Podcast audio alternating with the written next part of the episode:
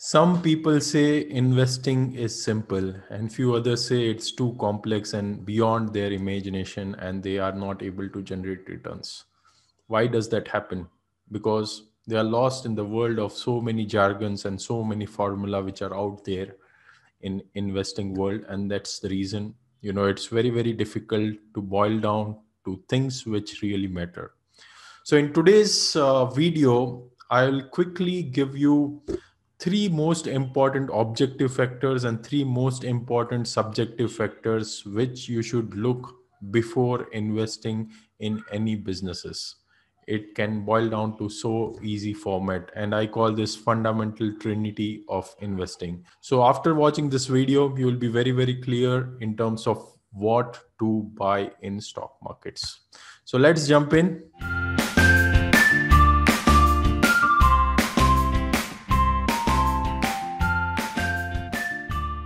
So the first key factor to compounding on the objective side is excellent growth.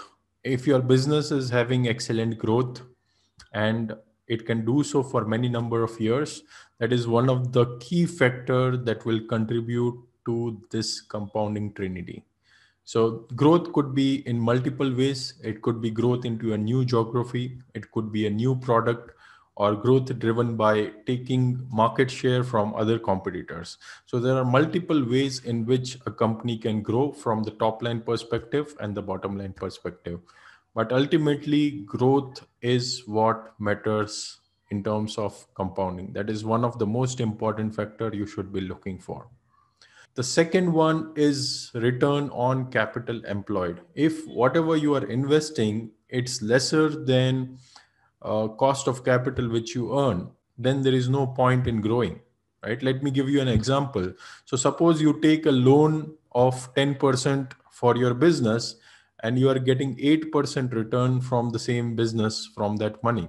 In fact, you are not working for your business. You are working for the person from which you have taken the loans. So it's very important that your return on capital employed should be much higher than cost of capital, at least equal to cost of capital, just to break even. And then you should be able to reinvest those cash flows which you are able to generate into your own businesses at a higher ROCEs, which is return on capital employed.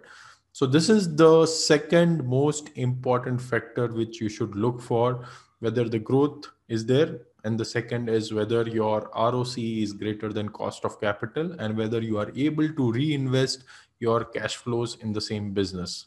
You know, if you are able to grow without reinvestment, that's perfect. But generally, traditional businesses will need reinvestment of cash flows to further grow their businesses. Quote I which wanted to share with all of you is on the lines of the same concept which I just talked to you about, which is, what is this magic of high ROCE or return on capital employed and longevity? So what did Charlie Munger say on this particular concept? Over the long term, it's had for a stock to earn a much better return than the business which underlying it earns.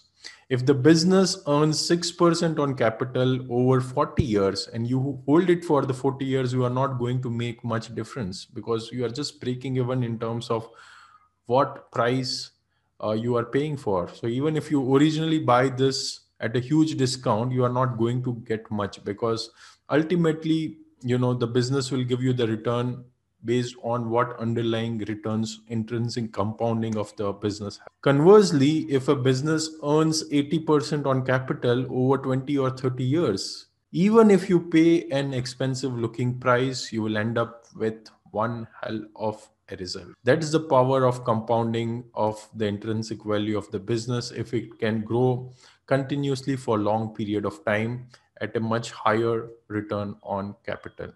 Right? So this is the powerful quote of Charlie Munger, which I wanted to share here. Now, the third concept which you need to see is whether the business has good return on equity, because ultimately you will be investing as a shareholder and whatever return it generates, it matters on the equity part of it, not the overall capital. Of course, it matters and that gets captured separately.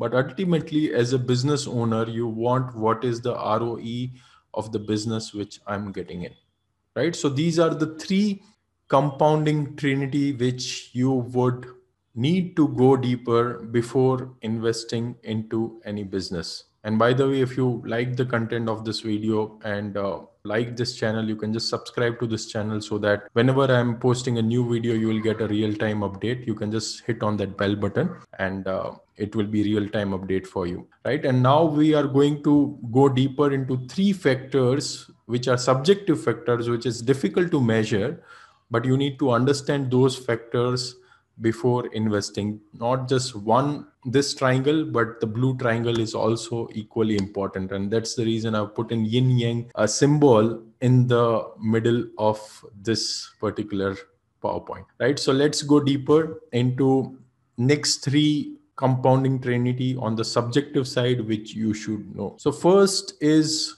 longevity of growth. So if one company is growing just for 1 year or 2 years versus a company which is able to grow for many number of years, that's much more powerful. So you need to focus on not just growth, but what is the longevity of that growth. And again, it's a subjective topic. You have to understand the competitive forces, how the entire sector dynamics is looking like, what is the product profile, how is the management, and a lot of things goes into understanding for the longevity of the business. So this is the first compounding trinity on the right side, that is the subjective side of investing. The second compounding trinity is to identify reasonable valuation.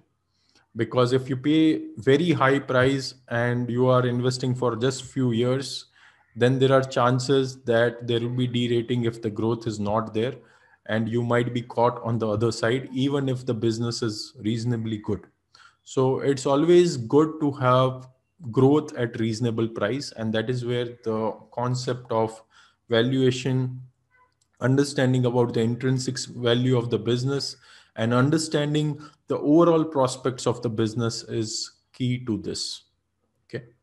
So this is the second compounding trinity, which I wanted to share. And by the way, in my community where we go deeper into all these factors, we dissect each and every factor and try to make a sense out of it. So if you are interested to join this community, you can just click the link below, which I've posted, or you can just type in your browser technofunda.co/webinar, and I'll tell you more about it.